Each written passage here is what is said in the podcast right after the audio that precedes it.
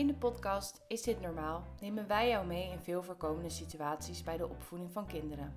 In deze aflevering praten wij met Kirsten en Marlies over typisch jongensgedrag. De lichamelijke en hormonale ontwikkeling van jongens heeft invloed op hun gedrag. Denk hierbij aan druk doen, stoeien en grenzen opzoeken.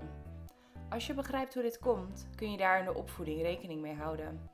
De veelal lastige ervaringen met jongens krijgen hierdoor een positief karakter.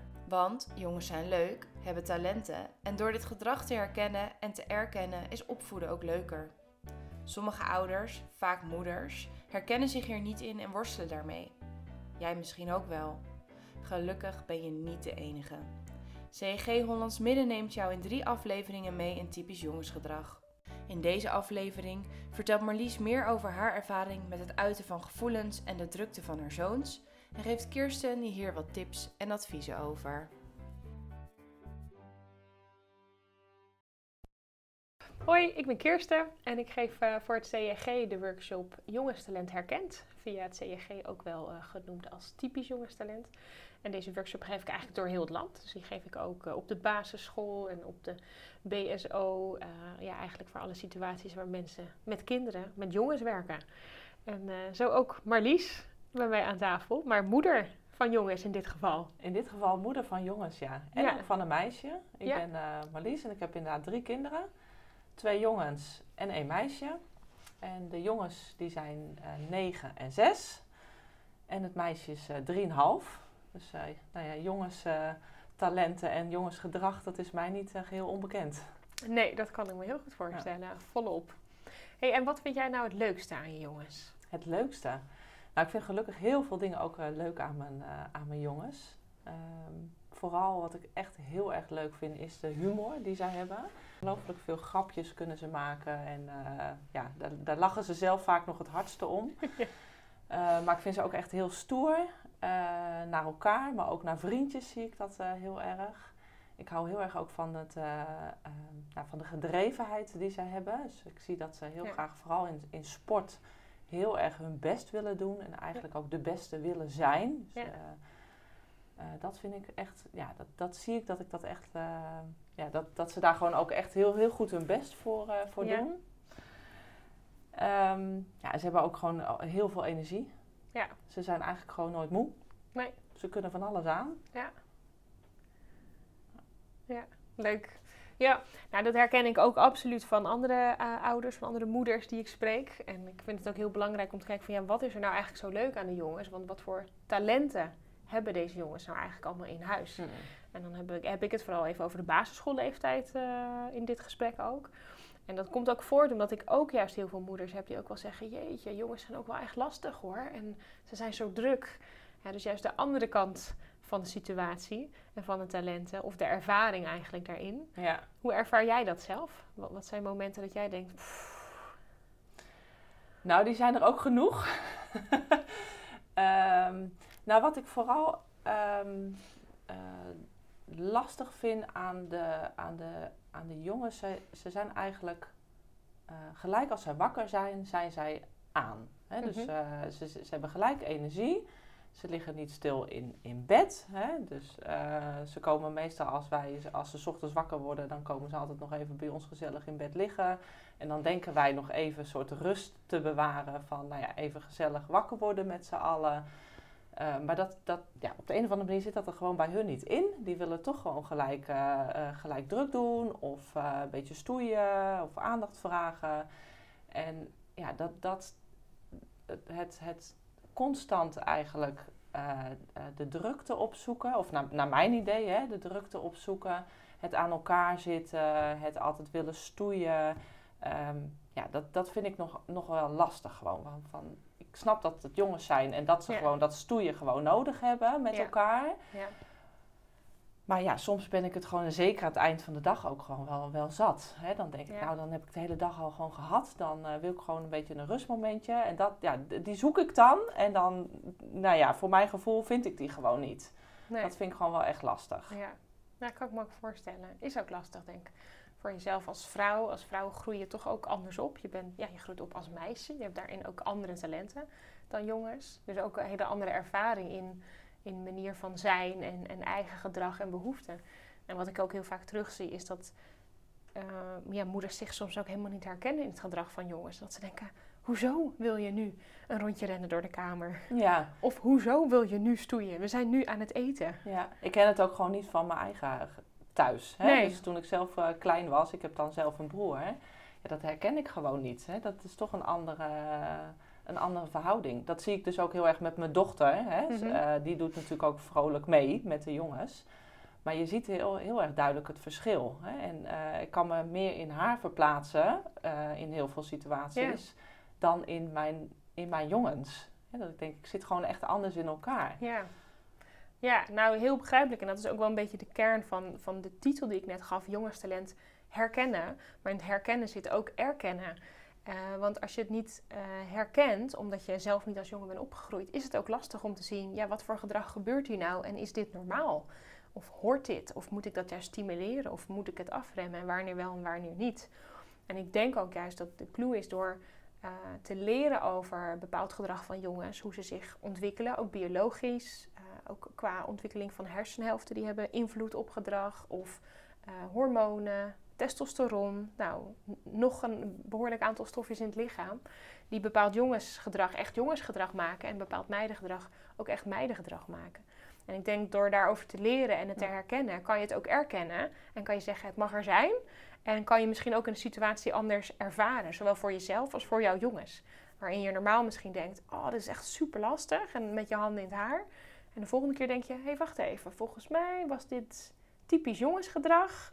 En als ik daar op die manier mee omga, dan kan ik deze situatie ombuigen. Hm. En dat zou zo, zo tof zijn, denk ik, voor heel veel vrouwen. En heel Ja. veel jongens. Ja, ja, ook precies. Dat denk ik eh, beide. Maar zelf voor mezelf denk ik ook. Hè? Want als ik eh, ehm, probeer om inderdaad toch mee te doen hè, met, Ja. dat, met dat stoeien. Want Ja. dat vinden ze natuurlijk leuk. Of ik ben het, of, eh, of mijn man is natuurlijk de, degene die met ze stoeit. Ehm, maar daar, daar heb ik natuurlijk niet elke dag zin in. Hè? Dus er is een bepaald moment dat Ja. we denken van... Nou, het is een keer leuk hè, en een paar keer leuk, maar niet altijd. Nee. En ehm, ik laat het vaak ook gewoon wel eens toe. Hè? Dus ik, ik ben echt wel een beetje aan het zoeken van wanneer moet ik het nou beter negeren? Wanneer moet ik nou ze toch een beetje tot halt roepen? Hè? Ja. Als ik denk, nou wordt het van, van stoeien naar vechten. Hè? Dus wel heel duidelijk met ze besproken van ik wil, vind het prima dat jullie gewoon met elkaar stoeien. Maar we gaan niet schoppen en slaan. En hè, dat is bij ons wel gewoon de grens. Ja. Ehm, maar het is last. Ik, vind het, ik merk bij mezelf dat het lastig is van, van nou, ja, wanneer ga ik het negeren, wanneer word ik boos. Eh, daar, dat, daar, dat verschilt nog wel eens van elkaar, hè, hoe ik daarop reageer. Ja. En dat, ja, dat is zoeken. Van waar doe je nou eigenlijk precies goed aan? Dat weet ik gewoon ook niet Ja. zo goed eigenlijk. Nee, nee dat van wat ik ik. het beste met ze kan doen. Nee, nou dat is leuk, daar kunnen we het wel even over hebben. Denk ik op, op de voorbeelden ook die je geeft rondom druk zijn en bewegelijkheid, veel energie hebben. Ehm, want als je kijkt naar, naar jongens, zijn bijvoorbeeld eh, motorisch actief en, en competitief. Dat zijn echt wat talenten die ik benoem als zijnde, die horen nou typisch bij jongens.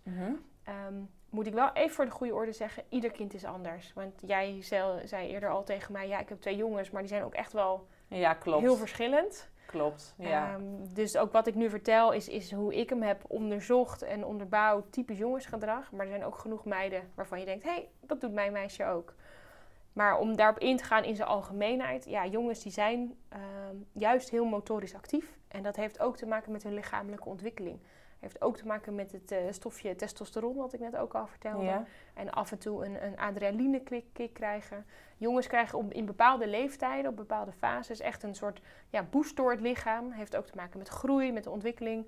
En, en die schiet door dat, door dat lijf heen, waardoor ze ook gewoon moeten bewegen.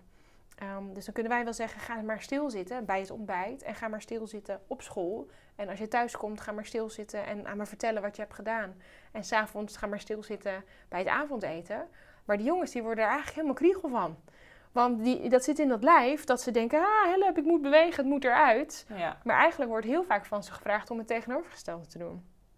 Dus het helpt jongens onwijs als er op momenten in de dag juist eh, eh, mogelijkheden zijn om die energie kwijt te raken. Dus even dat rondje rennen door het huis. Of inderdaad tien keer de trap op en neer. zij krijgen in bepaalde leeftijden of levensfasen echt een, ja, een, een boost vanuit de groei, vanuit hormonen, uh, adrenaline, testosteron, noem maar op. Wat ja, in dat lijf wordt aangemaakt, waardoor ze ook echt bewegelijk ja, wel moeten zijn. Dus een beetje te veel gevraagd eigenlijk. Of is het, is het te veel gevraagd dat, dat als wij als, uh, of ik als moeder zijn, uh, toch bepaalde momenten een soort rust willen? Nou, ik denk dat je bewust moet zijn dat er op een dag dus ook genoeg momenten moeten zijn om uh, die energie kwijt te kunnen raken. Ja. En als die balans in orde is, dan kan je dus ook de rustmomenten inbouwen. Ja, en dan zou ik eigenlijk daarover echt misschien meer een, een afspraak moeten maken. Ik ben nu veel meer eigenlijk bezig op het moment zelf. Hè? Mm -hmm. Dat ik op het moment zelf eigenlijk zeg van nou nu even niet. Of jullie hebben net al druk genoeg gedaan. Of we zijn net inderdaad buiten op het schoolplein wezen voetballen. Ja. Hè, dus we, ja. we, we, zijn al gewoon actief geweest. Hè, dus nu wil ik eigenlijk gewoon even een momentje rust. Beter is misschien, weet ik niet, mm -hmm, ja. als ik dat van tevoren misschien met ze afspreek. Ja, ja, ik denk dat het een combinatie is. Want ik denk dat het heel belangrijk is voor jezelf als, als, als volwas, volwassene moeder, pedagoog om te bedenken van hé, hey, hebben, wat hebben mijn jongens nodig? Welke mate van energie hebben ze? En is er voldoende gelegenheid ook om dat kwijt te raken? Want het kan wel zo zijn dat het misschien op jouw moment dat op dat moment niet uitkomt. Dat je denkt, ja, nu even niet. Maar als de jongens heel de dag daar geen gelegenheid voor hebben gehad, zitten zij misschien op dat moment wel te stuiteren. Ja. En helpt het jou misschien om te denken, oké, dan nu even wel. En dan later niet. Um, dus dan op dat moment denk ik, dan kan je wel die afspraak maken. Oké jongens, we gaan nu sporten of even naar buiten of stoeien of samen bewegen, wat dan ook. En dat je dan zegt, uh, maar als de klok op dat getal staat of uh, als we gaan eten, dan verwacht ik dit en dat gedrag van jullie. Is dat goed? En daarin zijn jongens ook wel mee te nemen.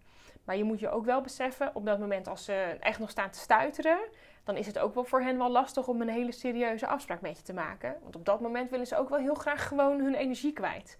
En dat kunnen ze niet zo goed aan je vertellen, want dat is ook puur iets biologisch wat er gebeurt. Ja, en dat kan eigenlijk, als ik jou dat hoor zeggen, gewoon de hele dag door op bepaalde verschillende momenten gebeuren. Ja. Want ik zie dat heel erg structureel, vooral na het eten. Dus ik heb het idee dat ook overdag hoor, zijn er gewoon momenten dat ze, hè, dat ze die drukke buien hebben.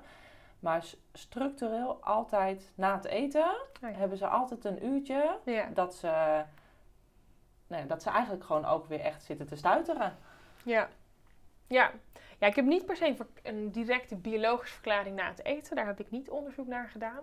Ehm, als ik hem interpreteer hoe ik dat ook van, van andere moeders hoor, kan het ook zijn dat het ook een soort rustmoment is op de dag. Omdat de hele dag door krijgen ze natuurlijk op school vaak informatie of ze zijn aan het spelen en ze hebben anderen. Ja, zo rond etenstijd komt toch ook wel dat moment van dat, dat de boel wat indaalt hè, en samenkomt, dat je dingen aan het verwerken bent. Eh, dat kost ook een hoop energie voor jongens. En dan bij het eten, ja, dan kom je toch misschien ook wel wat nader door elkaar. En dan na dat eten is er misschien ook wel een gevoel van dat het alles even kwijt kan. Hm. Dat ze alles hebben verwerkt. Of Ja. dat ze eindelijk even kunnen ontspannen ook eh, thuis. En zichzelf daarin Ja, kunnen dat ze het zijn. gewoon even uitlaten. Ja, Ja, kan ik me best voorstellen dat dat daarmee te maken heeft. En ja, het hangt er ook vanaf eh, hoe, hoe heeft een dag er op dat moment uitgezien. ja, Hebben ze op school gelegenheid gehad om even te sporten of na school of niet? ja. Of is dat juist de hele dag ja, soort van tegengehouden en komt er na het eten even uit? Want dan kan er van alles. Dan mag het. Ja. Dan mag het ook. Want heb je ook een tip over hoe ik dan het beste om kan gaan met dat drukke gedrag van hun? Ja, ja. Ehm, nou ja, wij zeggen dus eh, motorisch is, act- is motorisch actief als een onwijs talent.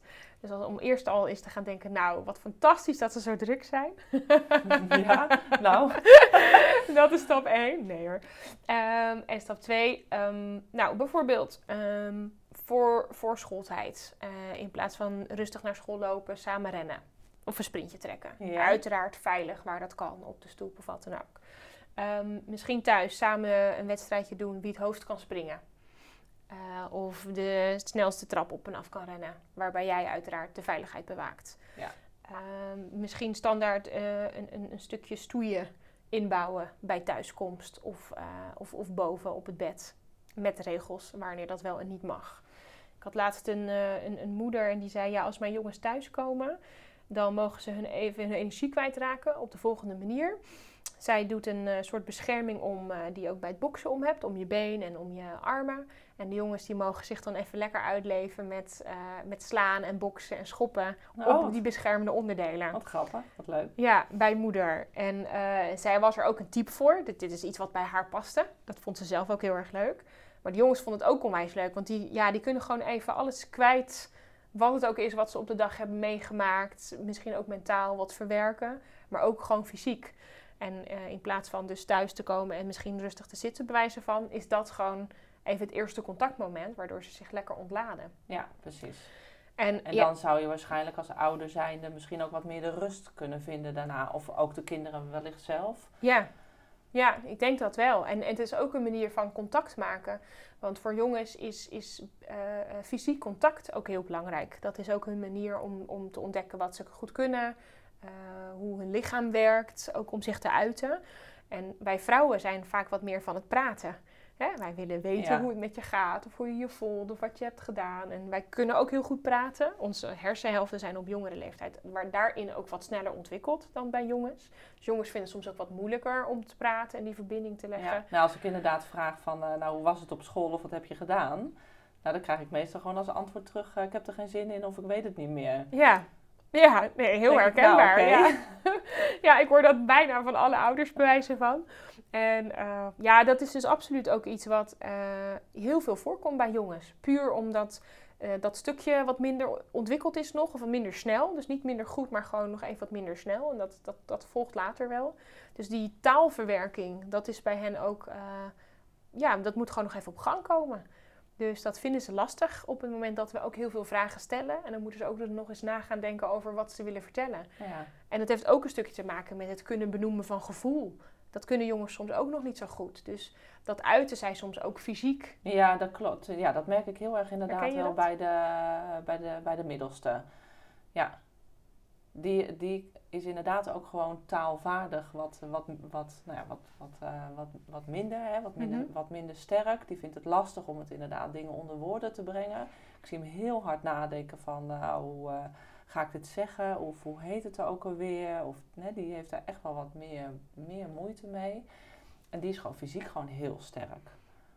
Ja, Dus die gaat vaak inderdaad, eh, nou ja, of er inderdaad toch even een tik op geven tegen Ja. zijn broer als hij het niet snapt of hij vindt het moeilijk. Of Ja. geeft hem toch even een schop als hij eh, iets niet zint. Dus die uit het wel inderdaad wel echt wel fysiek. Ja. Dus ik probeer constant, nee, je moet het inderdaad, als je iets niet leuk vindt, moet je het zeggen. Hè? Want schoppen en slaan is gewoon geen oplossing. nee. Hè? Praten helpt vaak. Ja. Maar ja, ik vraag dan waarschijnlijk iets van hem, wat hij dus gewoon heel lastig vindt. Ja. Ja. Heb je daar iets, kan ik dat op een andere manier dan eh, bij hem aanpakken? Nou, ik denk wat hem zou helpen is eh, ook even de gelegenheid inbouwen dat hij dat misschien wel fysiek even kwijt kan. En dat kan ook zijn eh, als, als een jongen misschien boos is of je ziet, nou hij worstelt even. Geef hem even de ruimte. Dus laat hem een rondje lopen, misschien buiten zelf of even boven alleen. Of wat het ook is dat hij moet doen. Misschien even naar, even naar de gang of opdrukken of ergens tegen aanslaan. Misschien is er een kussen in huis op de bank waarvan je het oké vindt dat daar hard in geslagen wordt of geschopt of wat dan ook. Ja. En dan denk ik wel dat het daarna belangrijk is om hem ook wel te leren dat hij ook met zijn woorden een en ander moet kunnen doen.